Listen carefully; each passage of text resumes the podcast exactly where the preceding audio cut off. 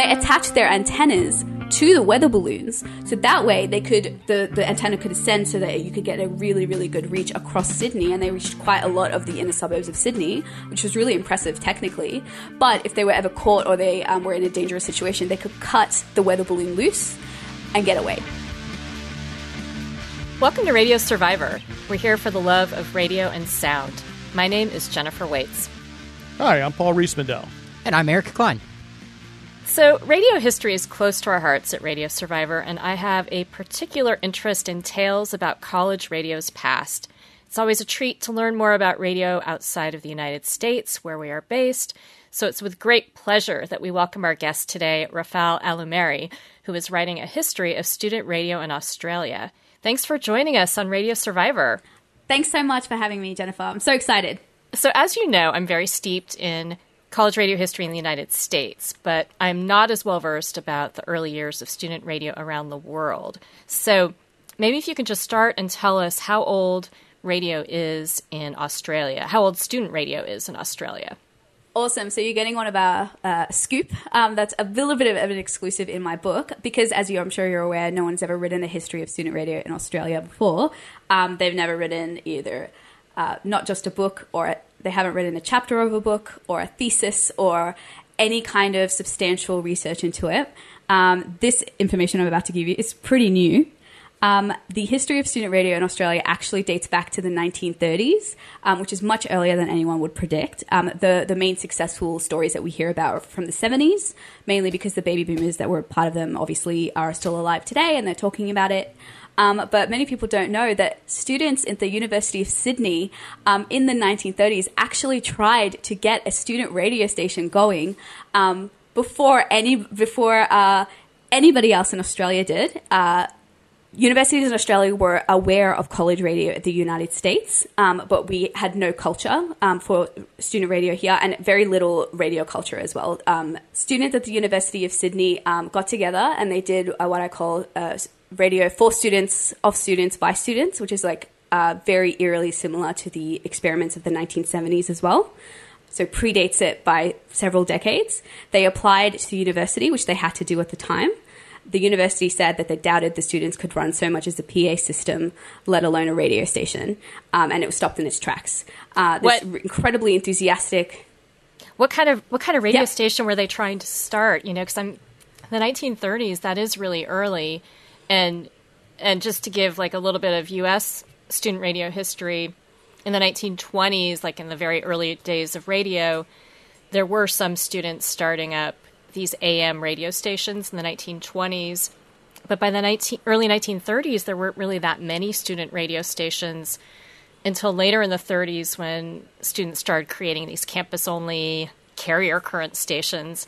So I'm super curious about, you know, the 1930s, where it was sort of this weird time for college radio.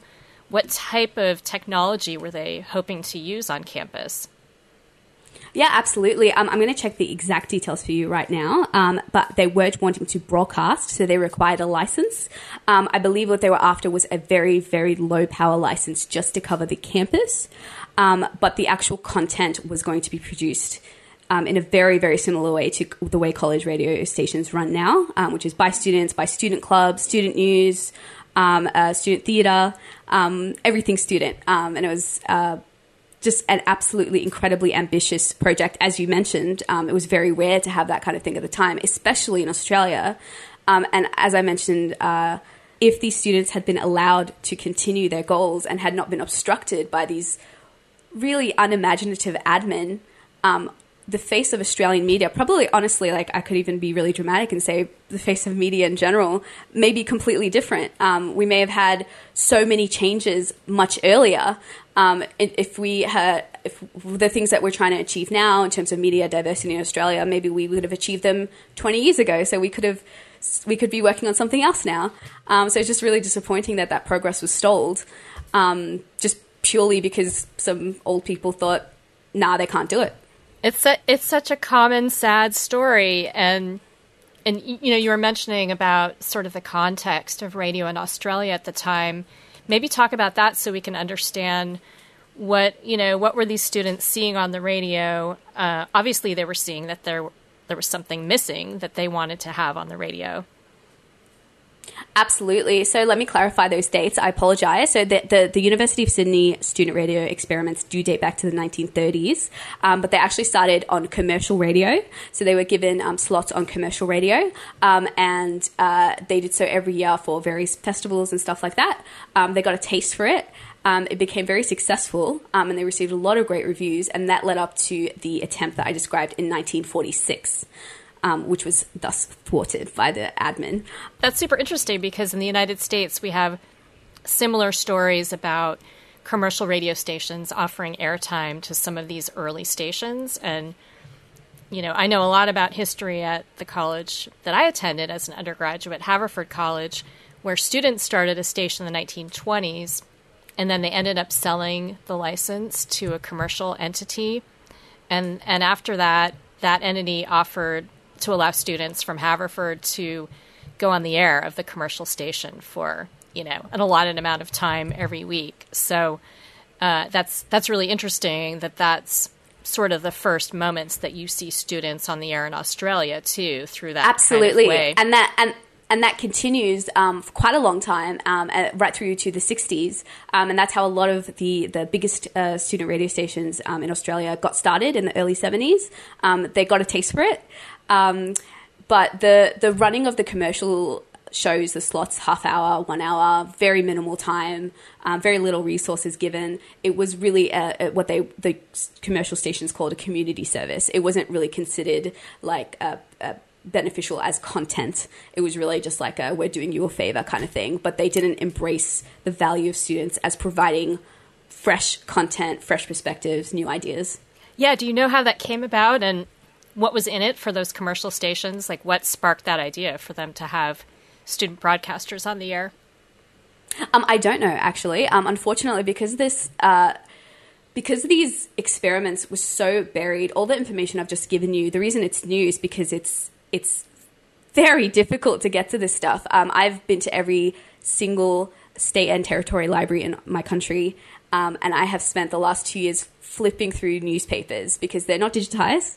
So I've been physically looking through newspapers to find this stuff. So um, I've been able to find a lot of stuff uh, looking through student newspapers. So that's been my, my, my main target. Um, but your question um, is outside the realm of those papers, if that makes sense. Um, I, so um, hopefully I can find the answer one day. Um, but it's I, I don't feel, know just yet. Yeah, I feel your pain. I mean, it is so every time I visit a college radio station, I'm curious about the history, and sometimes I find myself digging through the archives the way you describe. And, and in a few rare cases, there are universities that have digitized their student newspapers, which is such a boon for college radio historians to be able to do that research without and having to so travel. much more in America. Um, it's really great to see so many papers in America be digitized. It's so helpful, and there's so much stuff that can be found. This book, uh, this book is a perfect example of that. Um, and I'm hoping that my book will encourage a lot of the universities who've stalled on that in Australia to um, get off their asses and um, just go off and digitize them. They can afford it. It's a great thing for them to do. It's great publicity for that university. So I'm hoping that, um, yeah, that'll draw some attention to the availability of this information. So, Rafael, you were talking about there was this attempt in the 30s to start the student radio station, which didn't happen um, at the time, and then they weren't on the air until the 1940s. So maybe take continue the story for us about what happens from this point going forward with student radio in Australia. Yeah, absolutely. So the turning point. Um, so basically, uh, things sort of continued. Um, very anticlimatically. Everything was like pretty small time. Um, the first station, and I'll say this with the acknowledgement that I have not finished my research yet, so this may change. Who knows? But um, it seems um, quite clear at the moment, due to my, uh, uh according to my research, that the first student radio station in Australia was in Melbourne at RMIT University or RMIT College as it was back then. Um, it's called uh, Studio Two, um, and it was overwhelmingly run by these tech nerds who just love the tech of the radio, and they they broadcast because they love to build radio stations. And since they went to the effort of building a transmitter, they thought we may as well transmit. Um, and they've been doing that for quite a long time. Yeah, that's a common story in uh, you know in my research in the United States too. That some of these stations were really tech, especially if you think about the 1920s and the 1930s, 1940s. A lot of very techy students starting radio stations. Well, um, it's interesting because it really leads into the turning point, um, the the crux of your question, which is um, when did it start kicking off for students to actually do the content and do the broadcasting themselves? Um, that was with some pirate radio experiments that occurred in 1971 and 1972, um, and that was. Uh, the Vietnam Draft Resistors radio. Um, the radio actually wasn't the goal in itself. It was part of a protest. It was really more of like a publicity stunt. Um, so the fact that it became so influential was kind of an accident. Um, but the reason it came to being is because these tech nerds um, who are mainly interested in like amateur radio and building radios um, were also draft resistors. They were uh, in Australia. The draft was if you were 18 to 20 years old, your name was picked out of a ballot. Um, and uh, if, if, you were chosen, uh, your birth date was drawn out of the ballot, you would be sent um, uh, to the front in Vietnam. Um, and obviously, this was just as controversial in Australia as it was in America, um, and there was a significant amount of resistance to the draft. Um, and resisting the draft became the way that uh, students in Australia and their supporters resisted the Vietnam War in general. So a lot of these young kids who were interested in radio, who had nothing really to do with politics, got dragged into politics because they were drafted. Um, in particular, a young man named Chris Holliday, who was a radio tech, um, and his uh, friend Dan Van Elcom. They were the radio techs behind 3DR Draft Resistance Radio, uh, the most notorious pirate radio station in Australian history, probably the standout one. Um, there were a few other like small ones, you know, throughout history in recent years and stuff like that. This is a, the only one that really stood out. Uh, I know America has a huge history of pirate radio, uh, but Australia really doesn't. Um, this was the the big one. Um, so what happened was, uh, draft resistors uh, need to do something. Um, early 1970s, um, the war was wrapping up. Australia had already announced that they were going to withdraw troops from Vietnam. Um, the interest in the war had kind of died out but the the outrage was still there. Um, there was an obvious need to withdraw uh, as soon as possible and stop the damage to Vietnam and the civilians um, and the enormous number of casualties. Um, so draft resistance was the big thing at the time. Um, that's how that's the most effective way they found to resist the war. So uh, they planned a number of stunts with draft resistors um, who are public. Um, publicly underground, if that makes sense. so they publicly said, I'm illegally not enlisting for the draft, come and get me. Um, and they lived underground, um, uh, hiding from police with warrants out for their arrest. Um, they would go on TV and pull public stunts and say, Look, I'm still free. You can resist the draft and not go to jail. Um, and, and in addition to that, encouraging other people to resist the draft, they brought attention to the cause as well that newspapers were largely ignoring. So uh, in view of that, for that reason, they decided to do another publicity stunt in September 1971. So they planned a, a, a sanctuary, a draft sanctuary at the University of Melbourne Union House. So uh, the idea was that they would get these four very public, notorious uh, draft resistors who were on the news frequently um, into Union House, and they would get a whole bunch of students and their supporters to protect the the draft resistors and the Union House itself. Basically, they wanted to show that uh, you could publicly resist a draft and not get caught. Um, alternatively, some people thought the exact opposite. Some people actually thought we were going to get arrested, and by getting arrested, um, I would bring attention to the cause. People will be outraged that these young men are in jail just for following their moral beliefs, um, and in that way resist uh, resist the war. So all these conflicting ideas, but it all came together. They rocked up uh, at Union House. Um, nothing happened for a few days. Um, they sat in Union House while normal university activities were going on. People walking around, like eating chips, uh, with like hundreds of their supporters in and out, you know, listening to music. And the purpose of the draft radio station, sorry, the draft resistance radio station was purely to add this extra publicity push for the press because they thought the press weren't interested, uh, that maybe they won't even show up. They did show up, um, but they thought maybe they wouldn't. So we want to make sure that they rock up. So we're going to do this really controversial thing that no one's ever really done before. We're going to start a pirate radio station. Um, and they had the text available to do that. Uh, and they had the draft resistance and their supporters being on air and they broadcast um, protest songs. They broadcast John Lennon, um, uh, broadcast um, uh, Bob Dylan, um, you know, Janis Joplin, songs of the time. Like I said, nothing happened for a few days. They were getting ready to leave, and then all hell broke loose. Around 4 or 5 a.m., um, the third day of the siege, 100 to 200 Commonwealth police officers, uh, that's federal police officers, stormed the building, smashed down windows, broke down doors, uh, caused mass chaos, uh, tore apart the library trying to find the, the radio station. Whoa, Um, that's crazy.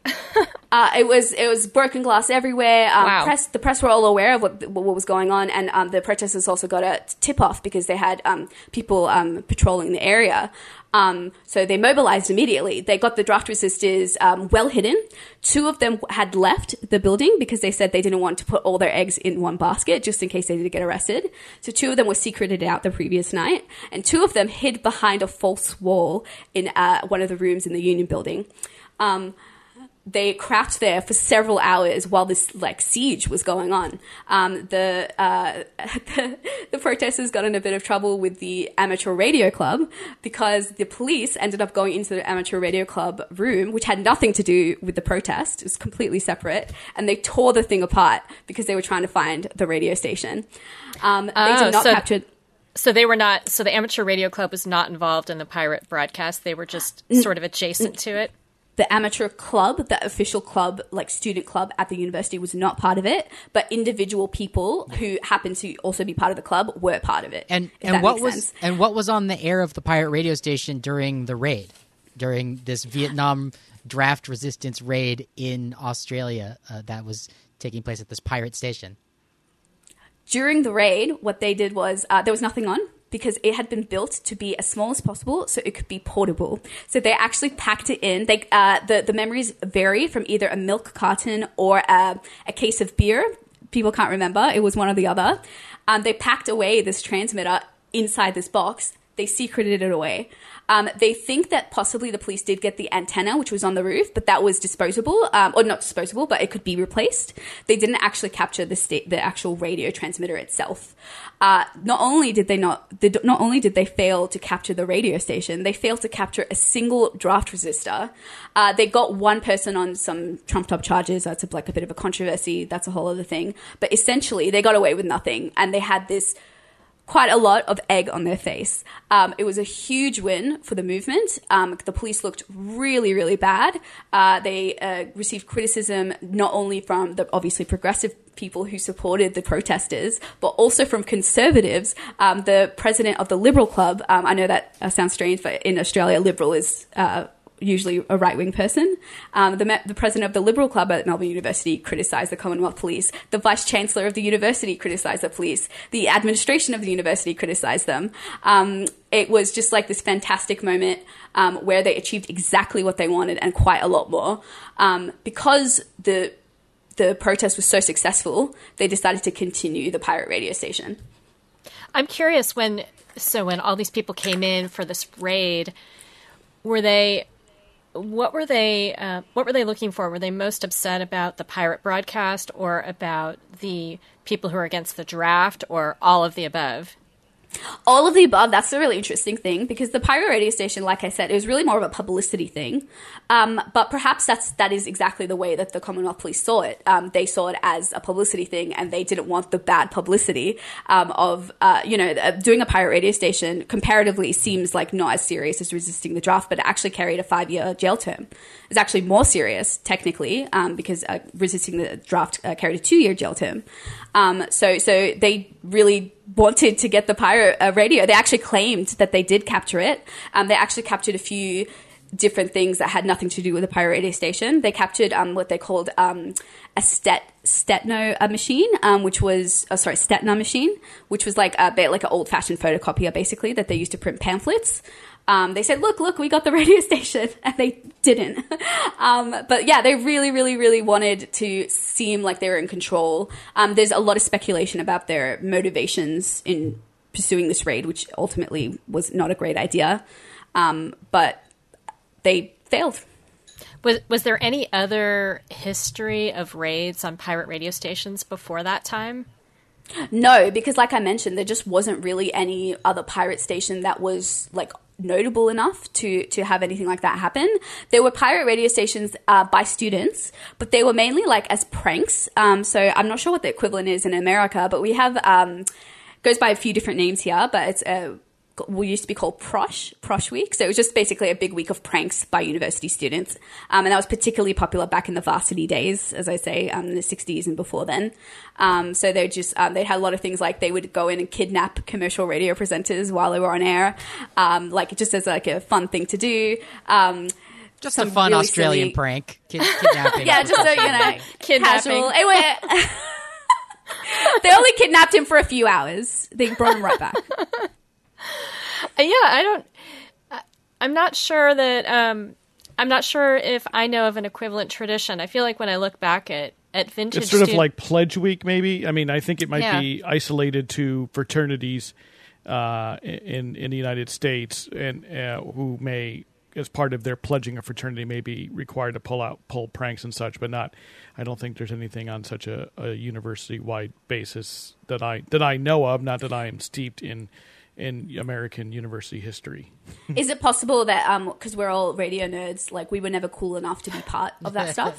That's and totally it's all possible. it's all happening, but we just were never invited.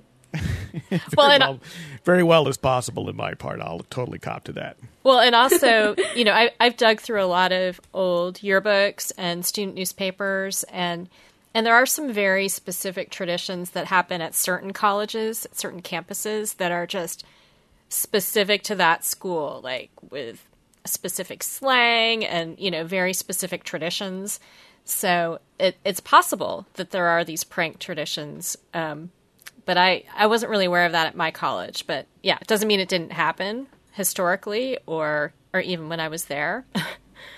Um, uh, a pe- personal observation, I always think it's like quite nice. I think it's quite um, poetic, I guess, that the radio people tended to be like kind of like uh, sorry, very inclined towards those prank weeks because student radio people have always been, like I say, misfits. Um, will always have this like really weird sense of humor, um, and I just think it like worked really well. Um, it's just a pleasure to like write about those early pirate radio stations. But back to your question, um, they were all just like incredibly innocent. There were a few that were like stopped by police, but none of them required this raid. The reason the raid happened is because it was such a political absolutely openly political thing. Um, they were publicly opposing the government and the government's uh, laws. Um, they were publicly opposing the stance by the government, and they're publicly saying, you know what, screw your draft, we're not going. Um, and they couldn't have that. Um, they were in a bit of a difficult place, as, some of the draft resistors point out. Um, they, the draft resistors are incredibly kind, in my opinion, to the Commonwealth Police who pursued them for so long.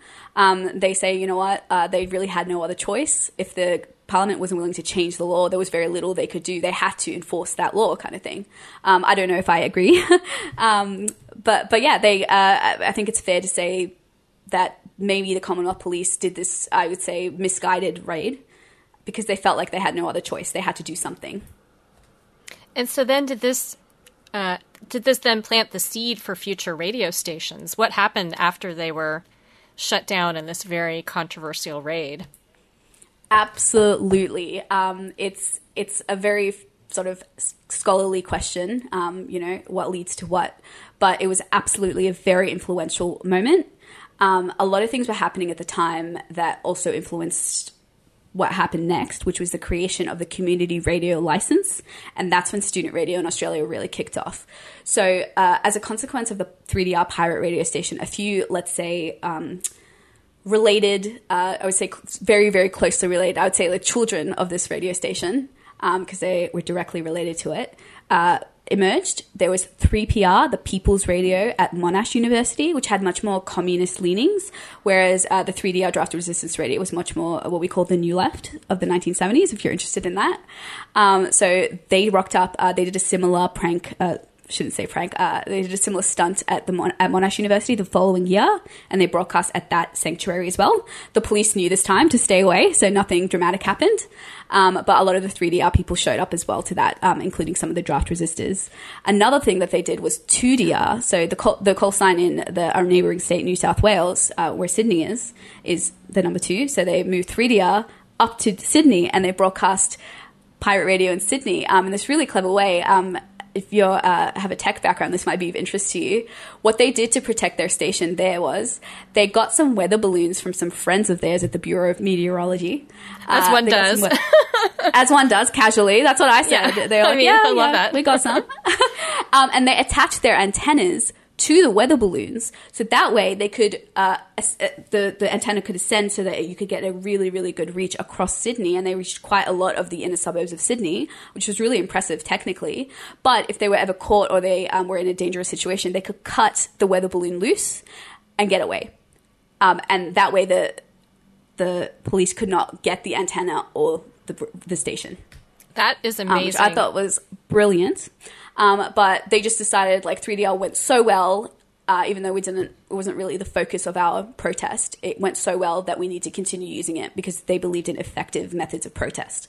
Um, so they took it up to uh, Sydney. Um, they got a good reach there, like I mentioned. Um, they actually ended up being mentioned in uh, New South Wales uh, State Parliament um, during that time. They were like, uh, one of the politicians of the uh, of the left wing party was interviewed on the station, um, and so they ended up um, in state parliament uh, records, official records, still available.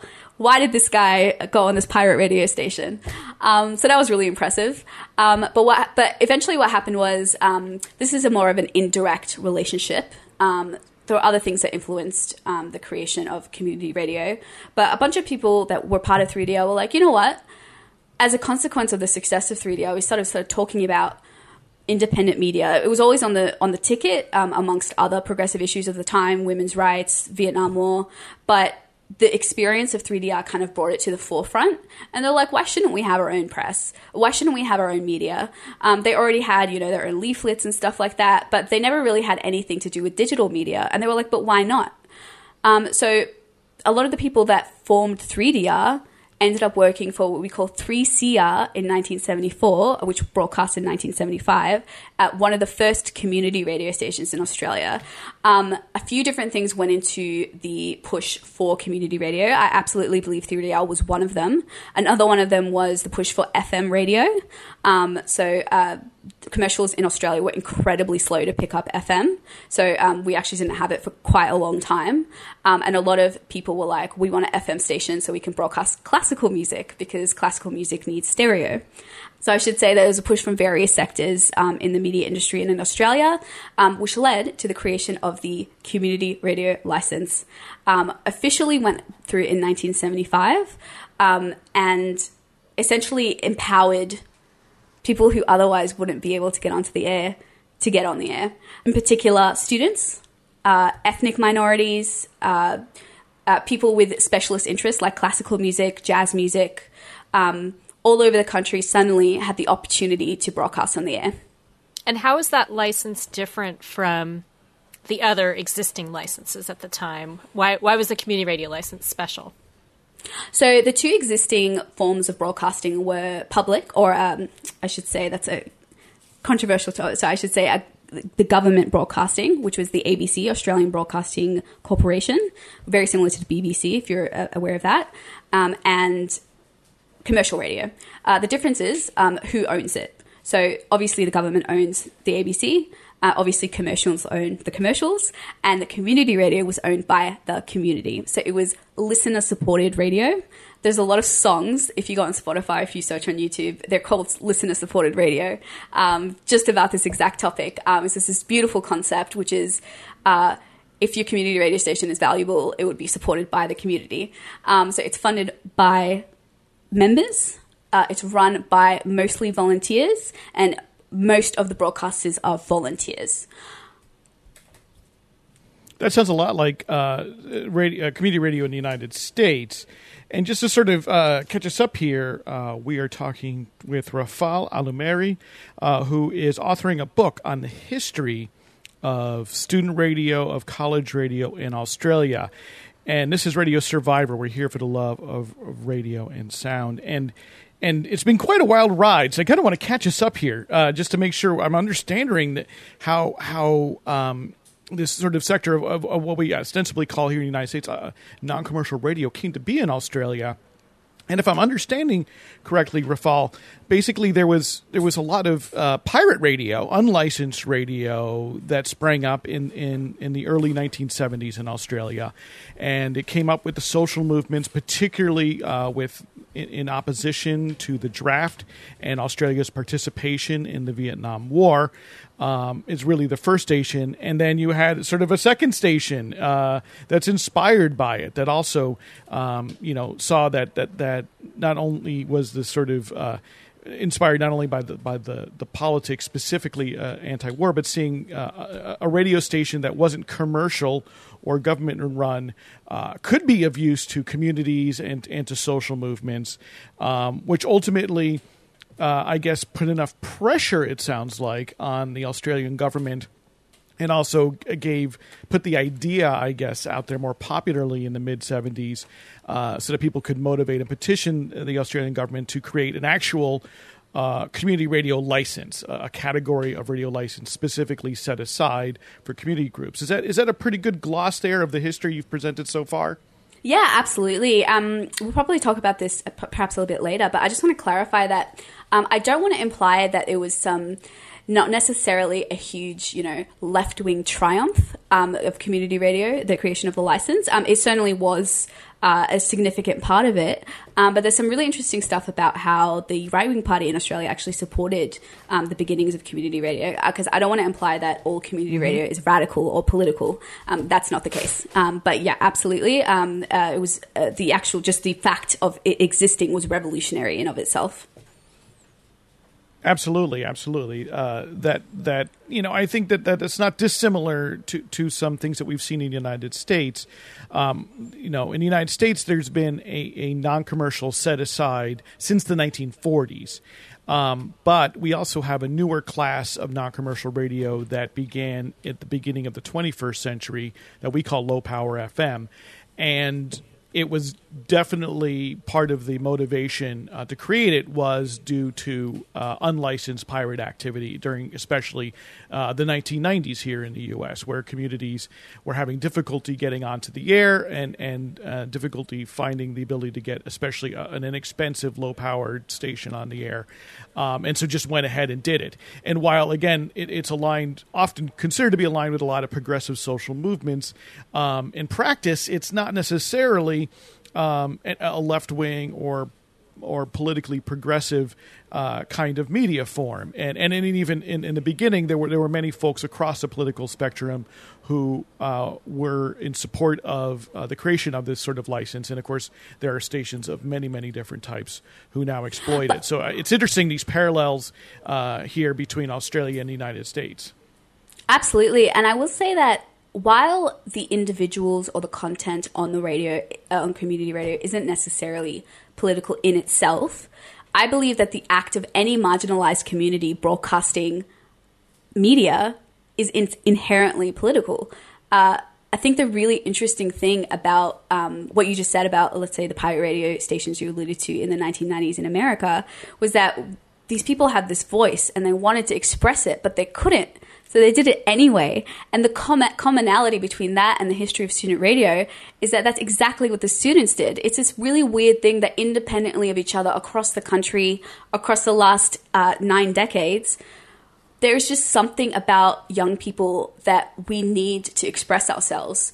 Uh, the fact that we have the community license is fantastic um, in many ways, in that we have an outlet for that. So we didn't need those pirate radio stations um, as much as frequently as the United States did.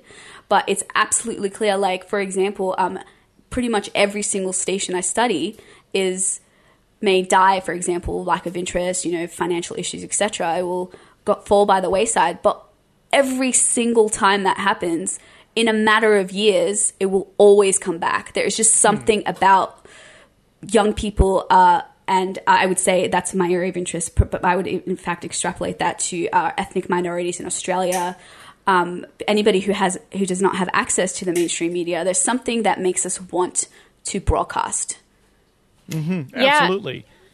I'd love, I'd love to, if we can, to uh, kind of pick up and find, you know, in 1975 is kind of where I stopped you in the story there, Rafael, and uh, where we have the, Australia's first community radio station coming coming online. At what point then do the first uh, licensed, fully authorized uh, student or college university radio stations start in Australia?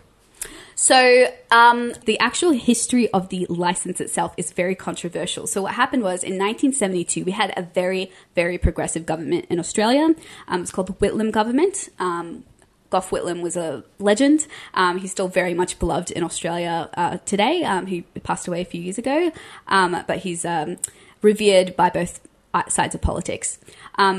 Gough Whitlam and his administration were the government that introduced Medicare for all in our country. Um, so this very progressive government. Um, they're also the uh, pardon me, sorry. So this very progressive government was in office, um, but there were some dramas, which I won't go into now because there's a whole whole story behind that. Um, there were some dramas that basically meant, um, because of the way our government system worked, um, the Governor General of Australia could dissolve our parliament. So that basically meant they could just fire everybody at the same time and call another election. This is a ridiculously uh, controversial, dramatic thing to do, but technically they can do it, and that is in fact anti-democratic. I think is how we would label that. Um, I, am absolutely sure most Americans would agree because the reason that happens is because uh, we are a constitutional monarchy. Um, so technically, the Governor General speaks for the Queen, um, so who is not an Australian. Um, so that's that's a whole other thing. Um, but uh, uh, this uh, controversial thing was happening, um, and it was uh, also quite clear that it was going to happen. Um, it had to happen at the end of the year, so the Whitlam government and its uh, ministers knew they had to, if they wanted to do some stuff, they needed to do it now. So Moss Cass was the minister for media, uh, or rather, the minister who's in charge of radio. Um, he really wanted to get going on this idea for these alternative uh, licenses, uh, so people, different people could start broadcasting. That we could expand the airwaves um, and give access to different people. Right? Um, he did not have the means to do it fully so he did a little bit of a sneaky thing. He actually amended the Wireless Telegraphy Act. Uh, which is not really where it should have been done. It actually should have been done in the Broadcasting Act, um, but it worked. So what he did was he kind of sneakily arranged these weird licenses for 12 universities and or tertiary institutions um, or student unions. Um, I love they're this. called the they're, they're called the Moss. so much. yeah, it's so great. I, it's not student radio if it's not dramatic. Um, I know. So they're called they're called the Moss Dirty Dozen. Uh, those initial licenses that were granted because it was so sort of it was very like sneaky. I, will accept that it was sneaky. Um, I think it was awesome personally. Um, but that is precisely why the community radio license was able to be fully implemented in 1974 75. And, um, and so why did he, did, want why did he want to do that? Like, why was he um, so much on the side of student radio? He was genuinely just, he genuinely, uh, uh, uh I should say, I just want to quickly clarify it. Um, the actual licenses were not awarded to students except for one very special one, which was awarded to 4 Triple Z in uh, Brisbane. Um, that was awarded to a student union. Every other license was awarded to a university. So Got that it. was for the purpose of that was for the purpose of broadcasting lectures um, and similar educational material, um, m- m- like not just lectures, but you know some other things. But it was mainly the university that had control. Um, however, I do believe that Moss Cass genuinely believed in opening up the airwaves and giving people access to the airwaves. So to answer your question of why he did it, I genuinely think he really wanted to open up the airwaves, and I also think he was a very clever man um, who knew that you know this was only step one. Um, so, uh, 4 Triple Z is a really unique um, example um, of student radio, um, which we'll get into later, I'm sure.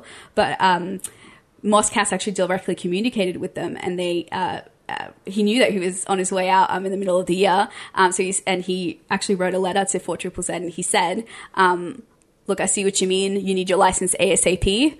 Um, this is a very time sensitive issue. I'll sort it out. So, uh, Moss Cass, um, sneakily got through um, the changes to the Wireless Tele- Telegraphy Act, which enabled 12 tertiary institutions or student unions to go on air.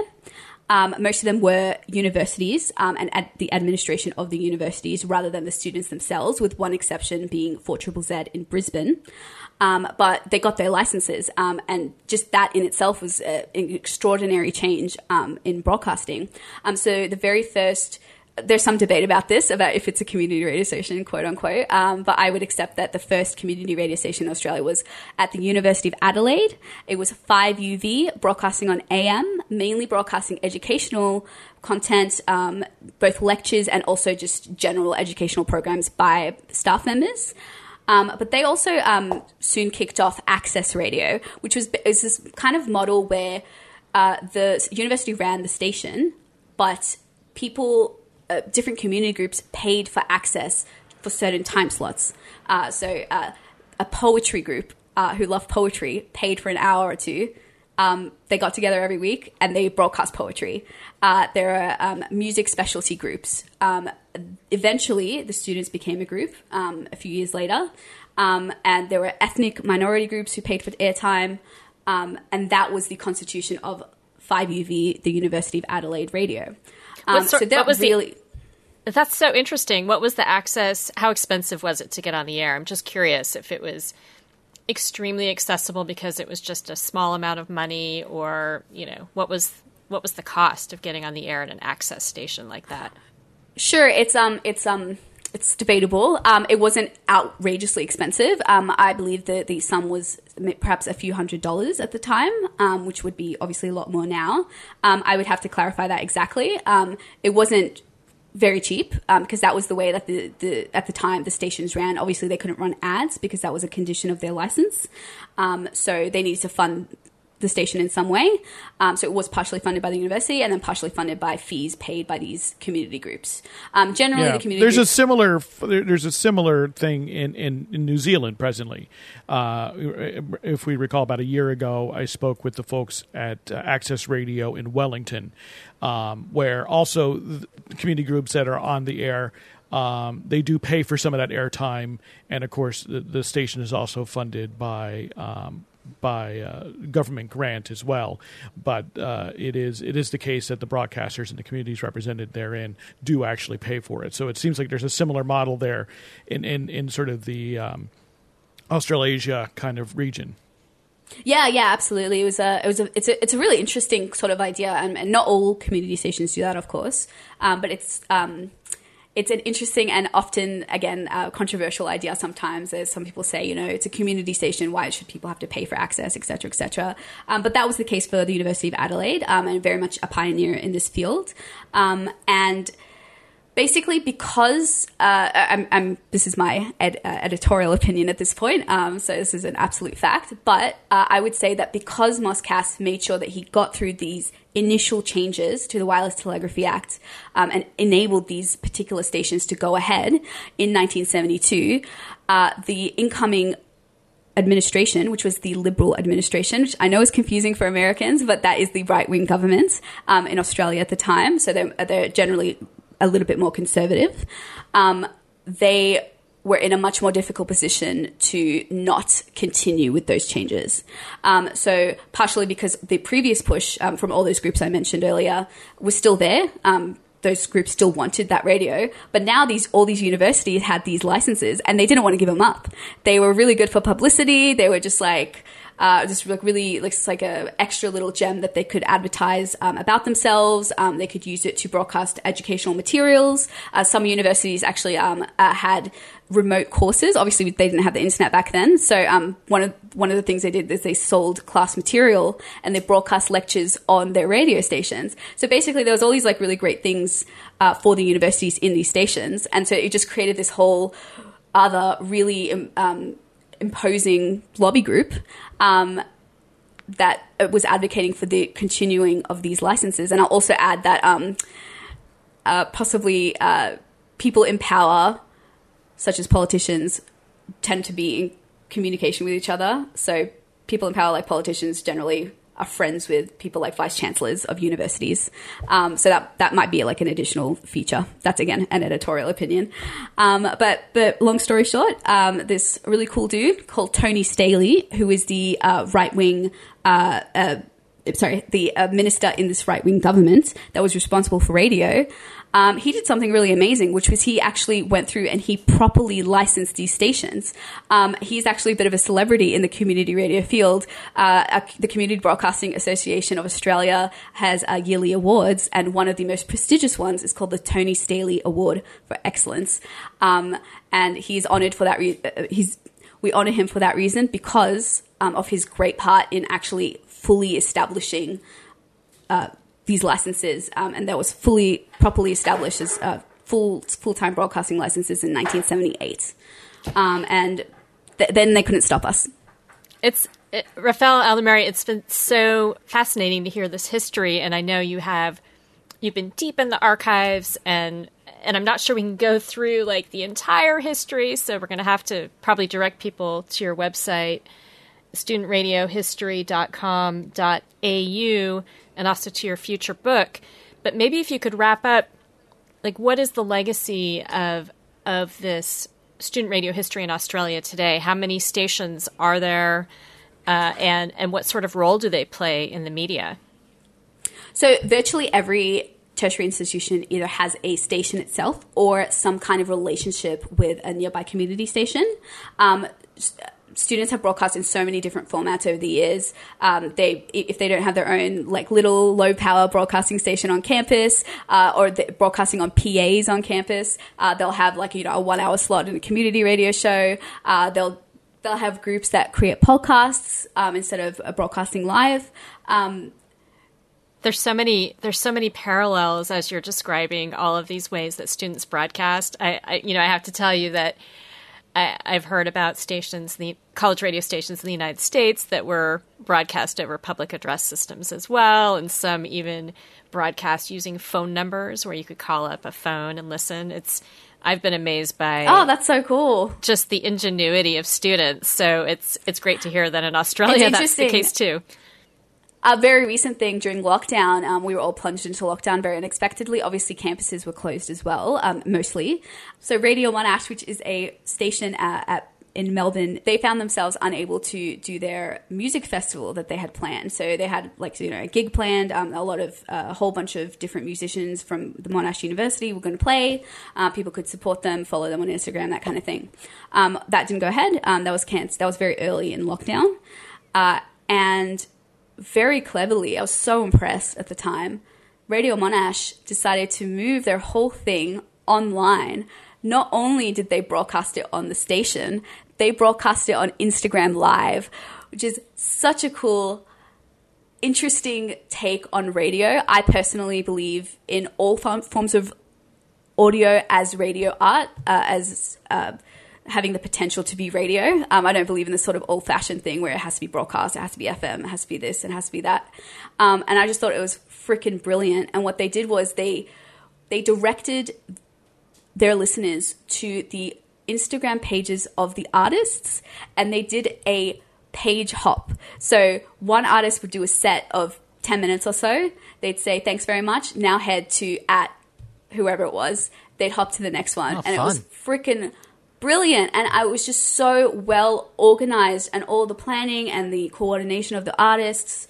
Um, I just thought it was so fantastic the way they did it and they're just like constant innovation and resilience of student radio is just unparalleled in the radio world and that's the ben- that's the value of having young people be part of your station. These ideas don't come God bless them, from old people. They come from young people. They have the ability to experiment and come up with these amazing ideas. I, I totally agree. And they're, you know, on the forefront of technology, we see this in the very early days of radio, in the very early days of internet radio too. So that's incredibly clever to to do that hopping between social media channels as part of your broadcast, and um, definitely a lot of innovation during the lockdown for sure. But if I can summarize the history of student radio for you, um, pretty briefly, it's a history of students being put down. Um, like I mentioned, there's this constant need, uh, this constant push for students to be on air, to broadcast. And they're constantly been smacked down by all these different forces. And one of the things that I will explore in my book, uh, which I haven't completely settled on myself, is whether or not the granting of licenses to universities rather than the students themselves was a very wise thing to do because, as a consequence of the fact that the universities held power, over the last few decades of student radio, students have not had as much access to the airwaves as they could have done. They've frequently been censored, um, and they've frequently had much, much less access to time and resources on the air than they could have or should have, in my opinion. Yeah, and I mean, we could talk for a long time about how that's played out in the United States as well. With you know, different stations have had different licensing structures. In some cases, stations are licensed to a student group versus the university. that first station at Haverford was actually licensed to a student amateur radio club. So it was students who decided to sell the license, which is completely different from the modern story where you often hear about administrators selling a student radio license. So mm. definitely a a fertile topic for future discussion. Rafael Elamary, I'm I'm so glad that you joined us on the show to just share the tip of the iceberg of student radio history in Australia. Uh, my absolute pleasure. Thanks so much. Um, so, Rafael, uh, in in Australia, I mean, is there a fair amount of campus life on universities? You know, is it common for there to be lots of clubs? Uh, you know, and students spend a lot of time on campus. So that's a really interesting question. It was the case, uh, and I uh, obviously pre-corona times, it was uh, yeah, somewhat the case. Talking about pretty much the times in pre- previous to coronavirus. Sorry, sorry. I should say um, let's uh, let's put it like this. Um, during the last few decades of the 20th century, yes. Uh, before Corona, it was somewhat the case that there was campus life, but there was this very controversial thing which significantly affected the existence of student radio stations and student groups in general, um, which is called voluntary student unionism. So previously in Australia, uh, if you're at a university, uh, if you're a student at a particular university, it's you're required to be part of the union of that university. So you pay a fee um, and you mm-hmm. receive the services that the student union provides to all students in return. Um, I call it very similar to paying a tax. You pay a tax, you get services in return. Um, I think reasonably good system, especially if you get good stuff in return. Um, and that we learned about a similar system in Canada. Well, no, I mean it's a similar system as we have in the U.S. In the U.S., it's not uh, statutory in that there are no laws putting this in place. So in the, in the United States, um, university to university, college to college, uh, they implement student fees. And generally speaking, um, the, the, it's up to the individual institutions. And you're correct, Eric. Uh, in Ontario, um, Canada. Uh, at the uh, at the provincial level, uh, they in fact uh, passed a, a, bill, a law allowing students to have a line item, basically to be able to say that um, I want to support this club and this fee, and I want to support this other, and, and not do that, which which caused the uh, the college community radio sta- station organization in Canada to to obviously uh, lobby against uh, that, seeing that it, it, would cause students to to possibly no longer want to support their their campus radio stations. So it sounds like something similar uh, happened in Australia, Rafal. Is that correct? Precisely. So the, the, the, the thing called voluntary student unionism was pushed through by the right wing parties. Um, and frankly, this is again a very personal opinion, um, but it was frankly quite political, um, nakedly political, I would say. Um, they didn't like student groups because they were very, very left wing. Um, and they wanted to put them down. So that's that may be a controversial opinion, um, but that's um, certainly was the perspective at the time um, and it's certainly the consequence of what they did. Uh, so the target was student unions in general. Obviously, they didn't have anything specific against student radio stations or anything like that. But as a consequence of student unions, which were largely responsible for running the student radio stations, um, as a consequence of those student unions being significantly financially affected, um, a lot of the stations ended up either having to shut down, uh, actually move out of the union. Um, some of them had to uh, just um, um, degenerate, I would say, um, from these really successful, you know, professional stations that were broadcasting, had people hanging out, you know, just doing normal student radio things, to these just rooms that they had available that happened to have some microphones in them. Uh, people would, you know, have sex in there and, uh, you know, like party and stuff. And it was just, you know, just absolutely left by the wayside because there was no support structure for those stations. Um, and a lot of people, as a consequence, uh, as an opinion as a consequence of not being forced to be part of the union. Obviously, a lot of people chose not to be, and consequently, a lot of students just ended up not being not participating in student life because of that. Um, there was an interesting interview I did with one of the um, student radio veterans of the 1960s who said the only reason he joined his student station was because he was forced to be part of the union. He's like, you know, since I'm paying this fee, I may as well get something out of it. Um, so that's a whole. What, so when did this happen in Australia? When was the uh, when was the this sort of change to the student union fee structure? When was that enacted? So that was t- there were two phases of that. Um, the most recent one was um, I believe it was 2005 um, or around 2005. Uh, yeah, I believe it was 2005. Sorry, you can quote me on that. Um, and the effect was immediate and absolutely obvious. Um, I remember, I think this is a good metaphor. I actually used to work at Radio Monash, which is why I'm referencing them. Um, but I was looking while I was vice president of that station, looking through our archives, and there's these like fantastic, uh, beautifully organized files with tab markers and stuff like that. Um, really good documentation, board meetings, all the way up until 2008, which is when the university stopped funding Radio Monash. And I felt like an archaeologist looking at an ancient civilization and you knew that something terrible happened in 2008 because there were no relics, there were no pots, you couldn't find a damn thing. Um, from then on, there was a black out period from 2008 to about 2012. Um, so I was, I remember thinking that it's like, um, the, like a volcano has erupted and buried this particular era, or like there was a famine or something like that, and they couldn't take any records at the time. Um, but what had it, what happened was, um, they lost the, the significant support of the university. Um, they did not have the support of the union, um, any longer, and it degenerated. Uh, there was a lot of efforts by these amazing people to bring it back, and now it's thriving. Um, but but yeah, um, it, voluntary student unionism hit student radio really hard, and we lost a lot of fantastic stations as a consequence. But like I said, student radio is nothing if not resilient, and I'm hundred percent sure we will be back. How how did stations survive after? You know, because in the United States there are a variety of funding structures. Some stations don't get any funding at all from their university, and so you know, some are able to fundraise, some are not able to fundraise. So, how in Australia, how did stations survive? Those that did not degenerate, how do they survive without that funding? Um, so, some stations went into a hibernation period where they just sort of uh, degenerate is like a bit of a dramatic word, but they just kind of like fell by the wayside. Let's say that um, they weren't very active. They had very few members. They, they, they, because there were so few members, it was very pretty much just like a social club for like a few people. Um, but because of the continued membership of those few people, it kind of stayed existing so that a few years later when the new generation of you know university students came in they were able to revive it. Um, so uh, overwhelmingly um, overwhelmingly the, the reason that stations survive is because those new generations come in and they're like hey look at this place. It has so much potential. And because of the resources that exist um, for, uh, in particular, the actual physical studio, um, which generally the stations have for at least, um, they usually sign leases with the union uh, for like, you know, 100 years kind of thing, um, and the existing equipment, which is usually quite expensive.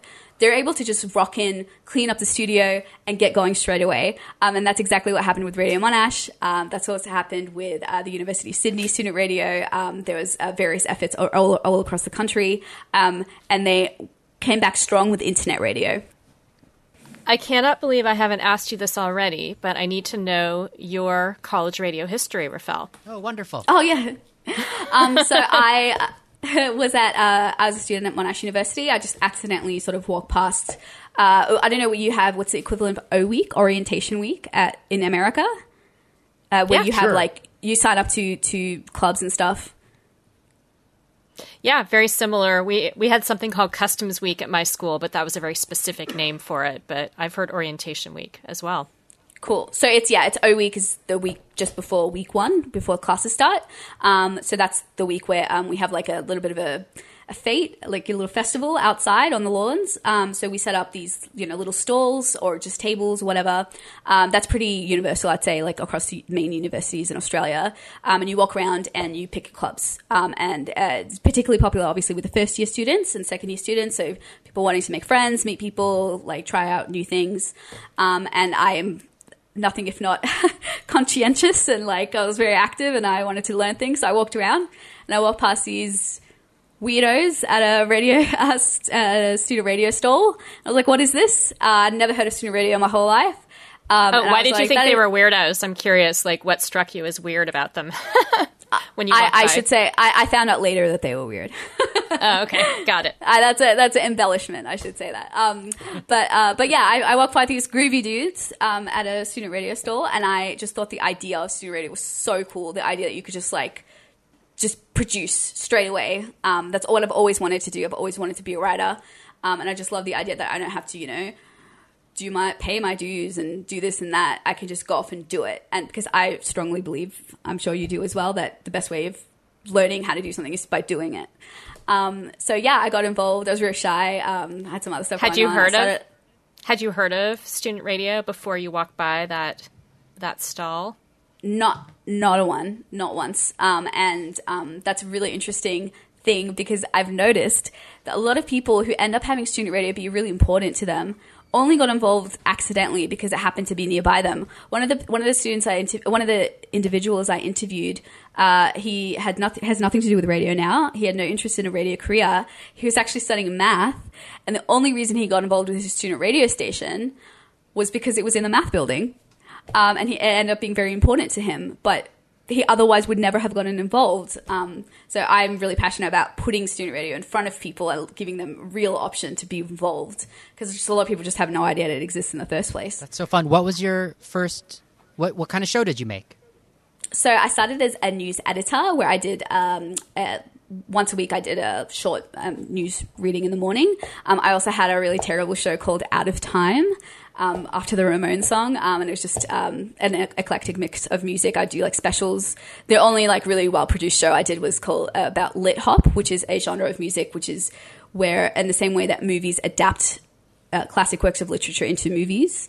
Um, some uh, rappers have been adapting classic works of literature, especially poetry, into songs. Um, so I did a special on that. That was pretty much the, the best. Like, a, like that sounds great. That sounds fantastic. I've never listened to the audio. I was so embarrassed. I have the audio, but I've never listened to it. I should listen to it one day. Maybe I'll edit it. Who knows? Maybe it wasn't as terrible as I remember. don't don't um, edit it. Leave it leave it as bad as it is because it's good. And when but, um, so oh, what year so was I've, it that you started in college radio in student radio? So was, so that was 2013. Um, at the end of the year, I, I decided to go up for news editor. Um, so I was news editor in 2014, um, and that's when I got really heavily involved, and there was just a lot of stuff going on. I was very socially involved at the station. And then in 2015, I was the vice president and treasurer of that station. So I had a little bit more to do with the running of the station and the sort of direction that the station took. Um, the thing about student radio is um, we've been talking about the, the nitty gritty details because um, they're interesting uh, to us. But um, what's interesting probably to everybody is the drama and the intrigue that goes with student radio, um, mm-hmm. the social cliques, um, and I would say that they, these all this stuff happens with any any time you get a group of humans in the same place. Um, but I always find it, the drama very intriguing. Um, my time in studio radio was no different. Uh, some drama got, went on, and I left prematurely. Um, I remember it you know, fondly now. Um, it was all very petty, you know, uh, immature stuff. Um, but um, that was the the end of my uh, time at Radio Monash, um, and I ended up uh, I volunteered at the same time with some community radio stations. Um, I kind of was out of the fold for a while. Um, in 2017, I was the I got involved with SYN, which is a licensed student, sorry, a licensed youth radio station in Melbourne, which is quite influential. I'd say it's the biggest youth radio station in the country. Um, that started at RMIT University uh, as a student radio at RMIT, um, and they merged with a high school student radio group um, to form um, SYN, um, which is, as I said, yep. Oh, yeah. So you mentioned high school radio, and that's something that I meant to ask you about about high, what, what what role does high school radio play in Australia? Is that a big? Is there a big scene? Not so much. I've seen like I remember watching an episode of That's So Raven, and they had like a radio show um, at their high school, and they had a whole studio set up and everything. And I thought that was so cool when I was a kid. Um, and I think it's I still still think it's really cool now, but it's definitely a foreign idea to me. That's not really something that happens. Um, that being said, there guess, are. I'm just gonna guess that more kids have seen that episode of That's So Raven than have participated in their own high school radio stations in America. Yes, definitely. Oh, in America. Okay, no, fair enough. Um, yeah. It's but not the, very the common. Option... That was my point. It's not. It's very uncommon in the United States. Well, and on so many, you know, Beverly Hills 90210, there was a high school radio station. That's right. Like That's a lot of right. A lot of big television shows but, but I literally, I literally didn't know it was a possibility until I was a host of Radio Survivor in the last five years. Even though high school radio has been a part of the United States uh, going all the way back. I learned about it because Jennifer and Paul taught me that a radio station right here in Portland, Oregon, was founded by high school students and uh, was still on the air. So it's the longest running high school radio station. Yeah, 1923, I think. I don't know that students founded it, but students you told me were... they they went they walked past the downtown shop and saw the transmitter in the in that's what the story was. They they saw the transmitter in the shop and said, "I want to do that." And so the so the teenagers bought the radio station and built it. That was the founding myth. I don't know if it's a verified. It's, it's I don't know. I mean, I know my, everything that's told to me. I don't know if they're true. My my prominent memory about that station is that when we visited, we heard stories about um, they had all these historic transcription discs, which you know basically recorded the programming from the 1940s. So an amazing archival find, and apparently they had so many that at one point people were just like throwing them off the roof like flying discs. So that's oh my, my big memory. Yeah. It was like college radio history just flying through That the air. is horrifying. I know. That's like my worst nightmare. Um, those archival materials in Australia are very hard to come by. Um, I'm building up a little bit of a collection, but they're very, yeah, they're very uh, few and far between. Yeah. How are you? So how are you going about your research? Um, so I, I should just answer your, um, high school radio question, which is Oh, yeah. there have- ab- uh, there absolutely are. Um, there have been quite a lot of high school students participating in radio over the last few decades, and there are a few high school radio stations in Australia now. Um, the the history is a little bit more difficult to find. Like I said, a lot of this information um, either comes from or starts with student newspapers, which have been archived because they're associated with universities. Um, so there's very few, you know, independent organi- uh, independent publications that are archived um, successfully.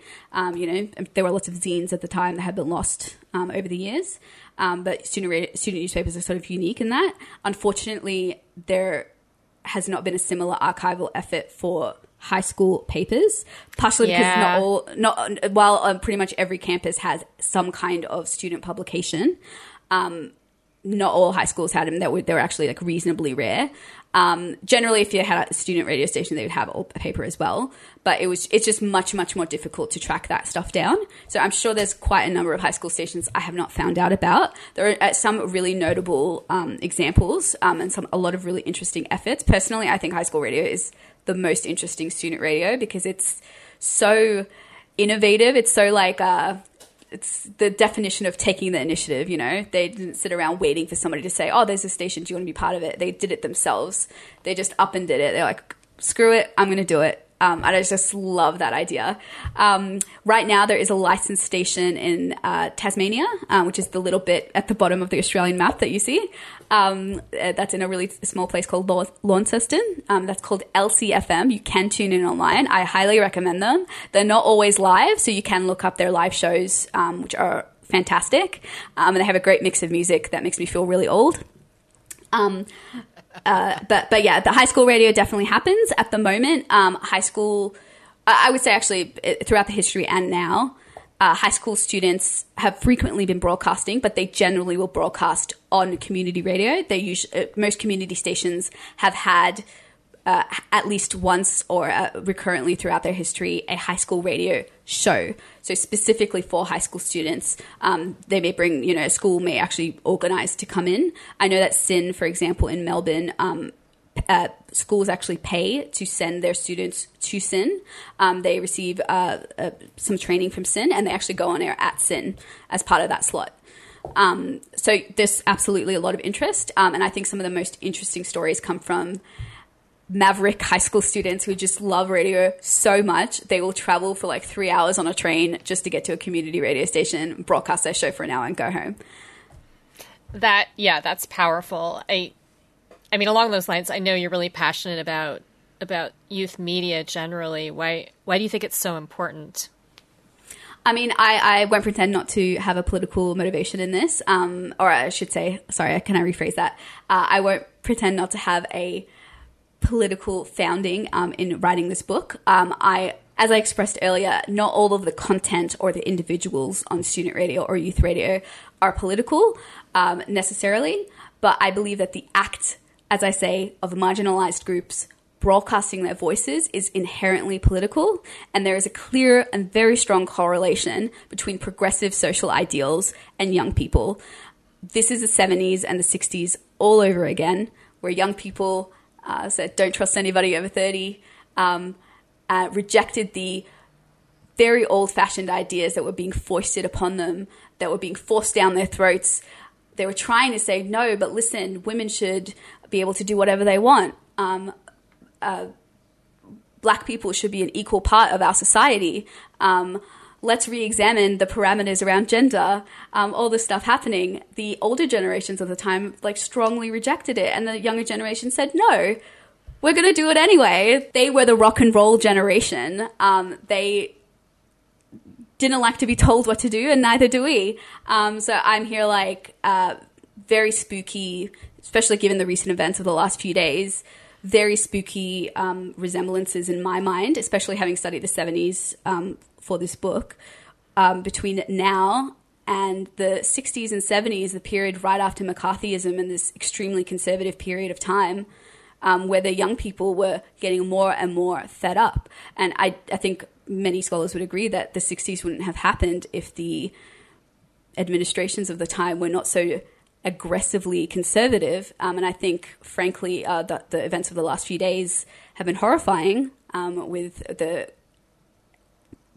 with what we were seeing at the Capitol. But I also think that's probably the right wing's biggest mistake is to show their hand and to keep pushing um, because there's a point where we push back. Right, you're um, you're referring, and we're we're speaking today on January eighth, twenty twenty one. You're referencing the events of of Wednesday, which is essentially how many hours ago at this stage? Uh, you know, the historic events of the Trump rally attendees. Wednesday, January 6th. Yeah, but I'm, I'm, I'm, talking, it's a matter of hours. It's a matter of 40 uh, ish, 50 ish hours since we've experienced.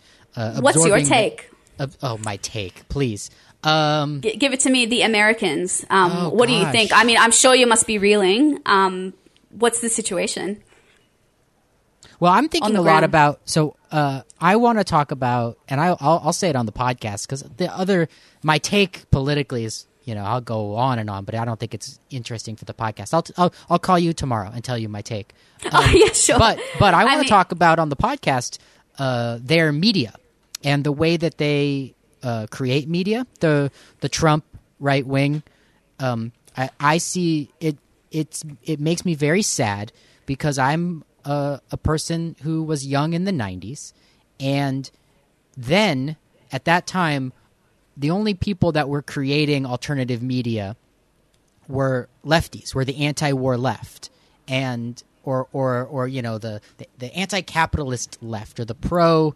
Do we pro, know that, Eric? No, yeah, of course not. but that, that's how I yeah, felt. I don't think we could, right, but that's how you felt. That's right, how I felt. Sure. I mean, yeah. we yeah. were talking earlier today about right uh, during this during the radio for, during the first hour of this interview, we were talking about how um, non-commercial radio stations in the United States.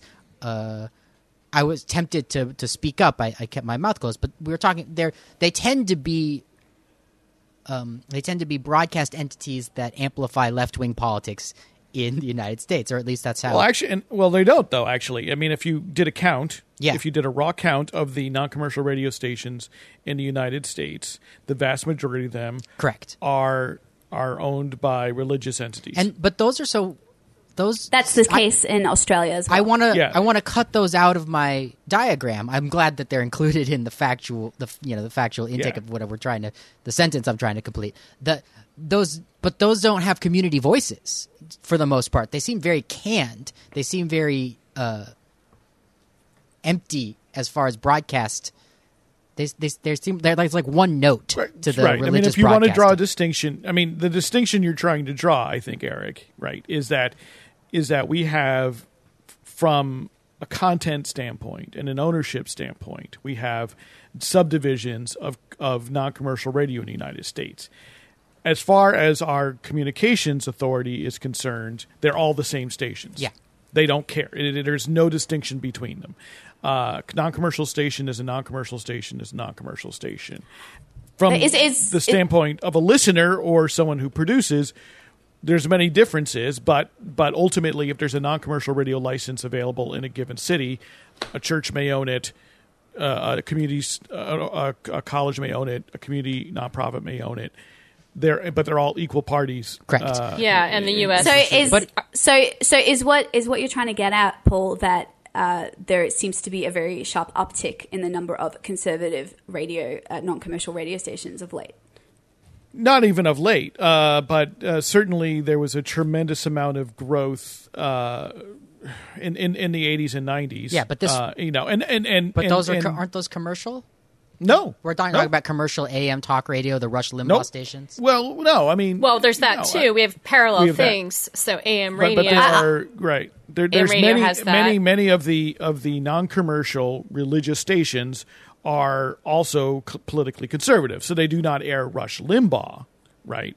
But they air programming which is nevertheless They, conservative. They might mention, and they might mention the president or the former president, depending on when you're listening to this program. They might mention. They might actually even reference President Trump in a positive light on these Christian. I mean- They- well, they may Yeah, in fact be And- airing things like Focus on the Family, Right. Um, right. I mean, uh, it's not talking all about it. the Supreme want to Court, I guess. I guess. But um, I- gosh, I- But that's re- but you know, uh, sorry if I can just say that's um, uh, I would say Paul like a very insightful point that you're you're trying to drive at, which is um, has been written about um, in the New York Times and it's been discussed extensively, and why that th- this book is not just a niche interest, um, but it has significant uh, relevance to the media industry in general, and I would say the world in general this uh, point has been discussed extensively by uh, professional journalists, which is the media ecosystem that American conservatives live in. Um, I'm sure you obviously know a lot more about this than I do, so I, I'll let you talk about it. Um, but that's one of the. This uh, article came up while I was writing my book, and I was like, yes, exactly. Um, which is that um, one of the reasons that. Uh, arguably, um, one of the contributing factors to the increasing conservatism and extremism of the Republican Party is the influence of talkback radio. And it's the really interesting um, fusing of the type of media, which is uh, not just, you don't just sit there watch a 10 minute video and finish. Talkback radio is sort of constant. It's feeds into you constantly. It's this like constant stream of consciousness um, that people are tuning into for quite a long period of time. And be- because it's such a long, uh, you know, slab of information, it's quite difficult to analyze that um, as a journalist. Somebody trying to push back, um, you can't. It's really difficult to push back against something that's on twenty four seven. Um, and if you're a person that lives in this ecosystem, who listens to this radio constantly, who watches um, conservative news outlets and reads conservative news, um, I understand, like as just an observer, like why, like why it would happen that that person would be convinced of this what people have been calling this alternate reality the, the and bubble now and well, and now there's an there's an even further iteration of the alternate reality, which is really devastating just for us to absorb as people who care about the United States. That there's now this, you know, beyond the Rush Limbaugh media ecosphere of right wing talk radio, we now have a a, a a new bubble of reality. You know, many of the people who were inside of the Capitol, um, who are on camera, are wearing QAnon paraphernalia or are displaying QAnon. Um, you know, and, and at this stage, QAnon does not have a radio station in the United States, but it does have a lot of. Uh, it has a huge online media Yeah. presence. They're live streaming. it doesn't need a radio station yeah right, and they're live streaming Yeah. very successfully, and There they're things giv- that stand in for radio, right? Like, yeah, these live streams or these, you know, private social media groups. Yeah. So I there yeah, that's whoo boy. It's it's been I very mean- stressful to this week. I, I'll just I just like to say like uh, I'm so sorry because I know that Americans, every American I've ever met is just so patriotic, and I can't imagine what it's like to to see this happening in your country. Um, but this is why this is so important, and why what you're doing is so important, and what, why I, what I'm doing is so important. Uh, the media is the big player in all of this. This is really where it's all being battled out in particular, when we're talking about student radio history, there are a number of reasons why student radio is politically relevant. Um, I don't try to push politics down people's throat um, when I do um, deal with student radio because I know that a lot of student radio individuals are not personally, you know, outwardly political or radical, and I respect that. And I don't want to um, put them in a position where they need to, you know, advocate for, for, for various things uh, when they all they want to do is make jokes on the radio but pretty much every single person who is in Australia's professional media sphere, including our most popular TV hosts, radio hosts, etc., came through student media. If we can diversify student media, we will diversify Australian media. If we can impress upon the individuals going through student radio and student media the values of independence and the values of community, the value of integrity, that will seep into the mainstream media sphere because that's just how it happens. It's an absolute fact that student radio has a direct correlation to future radio careers. I'm actually building um, a notable alumni list as part of the book um, to, to demonstrate that. Um, it's just a very, very obvious thing. Um, and that is why it's so important um, to get the kids before they're corrupted by you know these other influences and let them think freely for themselves without these external influences of commercial uh, of commercial radio managers or um, you know particular editorial influences. Um, they can do whatever they want, and you'll find that young people, as I mentioned, generally tend to be socially progressive, and it just it's just clear to me that if we can unify student radio and make ourselves a real force, um, we can significantly influence the Australian media landscape. Are you finding that you know, I'm this is such an excellent point you're making and and even at the college radio station where I'm a volunteer, we have these discussions about how to make our station more welcoming and inclusive. Do you have a sense with student radio stations in Australia right now, do they do they feel like welcoming places to all people or do you think there's work that needs to be done to increase diversity? there's a significant amount of work that needs to be done. Um, I'm a woman of color. Um, it's very clear that you'd rock up at a station. It's very white straight away, um, and that is a cultural reference. Um, so while you know you may have a station, although it is representation itself is a problem, um, but you may have a station with people of color, but the station itself is culturally not safe, as we'd say in modern lingo. Um, that you would feel like it would be difficult to not act white, if that makes any sense, um, at one of these stations. Um, and you find that a lot of people. Uh, this is this is a this is a significant um, uh, issue that I discuss in my book. I think it's incredibly difficult, but very important um, to uh, acknowledge the fact that quite a lot of young people of color are leaving or not joining student radio stations because of this perception of them being quite white yeah. and going to uh, community radio stations. So we have a few, uh, I mentioned 3CR earlier. So 3CR um, is particularly uh, political. Not all community stations are political. They um, usually just, you know, represent different members of the community. Um, 3CR is, is uh, broadly political, um, features a lot of, um, it has the most uh, Aboriginal broadcasters in Australia for a non-Aboriginal station. Um, it, you know, features uh, a homeless uh, uh, program uh, for homeless people to broadcast on the air. Um, I don't believe, I don't think the prison program continues to run, but the, until recently they used to broadcast from inside prisons, mm-hmm. um, representing marginalized members of the community. And a lot of young people of color tend to fl- go to those kinds of stations. Um, their equivalents across Australia. Um, uh, there's a radio station called Radio Skid Row in Sydney, um, where you find that happens uh, a lot.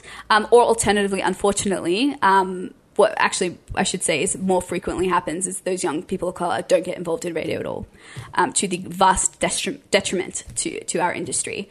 Um, so that's a big problem. Um, it's a, probably beyond my pay grade to solve the problem, but um, I will certainly discuss the reasons um, that, uh, pardon me, the reasons that the people I interview don't um, find themselves comfortable at student radio stations, the things that student radio admins can do. Um, I just had a very interesting conversation with the youth coordinator at Radio Skid Row when I visited Sydney recently. Um, and she said, uh, pardon me, I should say, they said, they said it really has to do with the fundamental politics that you bring into it. If the people that are part of the board and the admin and the staff of a particular station are not committed, really, realistically, not just on the surface, but like deep down to having true diversity, both representationally and culturally, uh, it's not going to happen. Um, so it's a really difficult problem to discuss and solve, or you know, suggest ideas. Um, it's so complicated, um, but I will I, I, will be doing my best to to analyze at least uh, provide some um, insight into what's going on. Yeah, that's that's incredibly important. We've we've been talking to uh, to people who are trying to address these issues, even in public radio. It's you know ongoing challenges, and I think you're right. If you if you work on representation in student radio, that's only going to help things along further along the line when people graduate and enter into the radio industry. If if you have good examples happening among student stations, you know that can only help would, other types. Absolutely, and I'd say that we there's this kind of perception I, I would say it's the low self-esteem of student radio and youth radio like there's this kind of idea that we're just like a stepping stone to to real radio um, and i really don't believe that i love youth radio and i think that we should uh, put more effort into the or i should say put more um, energy and commitment into the content itself because i think it's in itself it's not just a training ground i think the content I, itself is i totally agree yeah. i nothing bothers me more than when i hear things like college radio is a sandbox. You know, it sort of disparages the whole idea of it when I, I completely agree that student media in and of itself is amazing. Yeah, I, I will and, put and, that and, on. I will I will tune into that station because I'll send you a list I want to listen to. send us Absolutely. Um, I list is coming away. Um, but in relation to this discussion, um, while you know people, uh, student radio may have this low self esteem, um, it shouldn't. Um, we absolutely can be a driving force. We absolutely can be uh, change makers. Um, and I would say that student radio has the potential to possibly be the front line of people getting involved in the media. So this is the really important thing. If we're going to set up these stations um, where most of the students are journalism students, I think that there's something wrong with that station. You should not have a station that's exclusively people interested in the media or in a media career that treat it like a training ground. Obviously, that is a feature of student radio, always has been. But if you, that's the entire station, one, I think it will be pretty boring um, because I think the people would be, you know, have be reasonably similar, um, and there would not be enough diversity in terms of the backgrounds of those people. I want to hear an engineer talk to a mathematician, talk to a philosophy student, you know. Um, and two, uh, there's clearly a huge lack of diversity in terms of people who are applying to study media in the first place. So one of the really interesting things about student radio is that it has the potential to interest people in radio in the first place. So a lot of people have no interest in radio at all until they stumble upon this amazing community radio station or this really, really groovy student station that they walk past in the student union.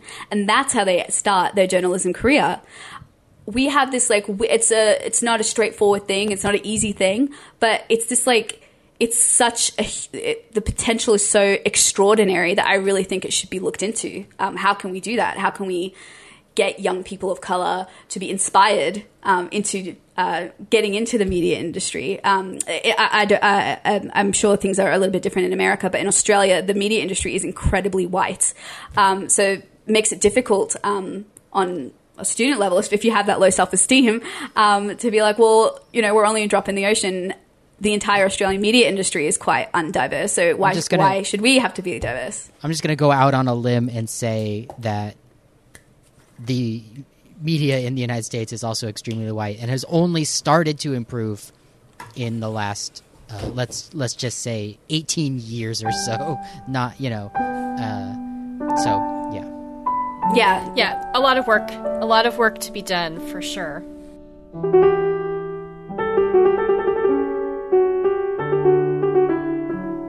Well, that is the conclusion of today's extra special 90 minute version of the podcast. Thank you so much for listening. My name was Eric Klein. Paul Riismandel is a co host. Jennifer Waits is a co host and produced today's episode with our guest, Rafael Alumeri. What a wonderful time we had. Thank you so much for spending your time with us. I got confused there, podcast audience, because I was about to make a reference to um, evenings or mornings. but of course, Raphael uh, joined us from Australia.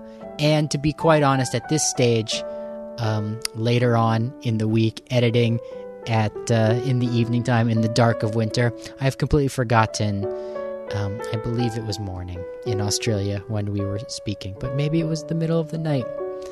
It's not my. Not my. I'm not. I'm not at my best, and I'm not going to look it up right now. You can email us. Our email address is podcast at radiosurvivor.com. We love to hear from all of our listeners. Questions, comments, suggestions, story pitches, guest ideas, uh, book recommendations, uh, movies you like. Radio Survivor is here for you. We're also on Facebook and Twitter if you want to reach out to us there. We, uh, at this stage, always encourage our listeners to subscribe to the show. You can catch us anywhere where podcasts are caught, as well as listening online, uh, radiosurvivor.com. Show notes today are available. This is episode number 280. Links to uh, other interviews with Rafael Alumeri at other websites. Thank you uh, to those websites. Thank you to Jose Fritz of Arcane Radio Trivia, um, who originally interviewed Rafael and sent her our way. If that's a fair thing to say, at least uh, alerted us to the um, the uh, the fact that we would be happy to. We didn't know until we did, and then we knew. Um, what a fun interview we had, and we thank Jose for the tip. Thanks for listening. See you next week.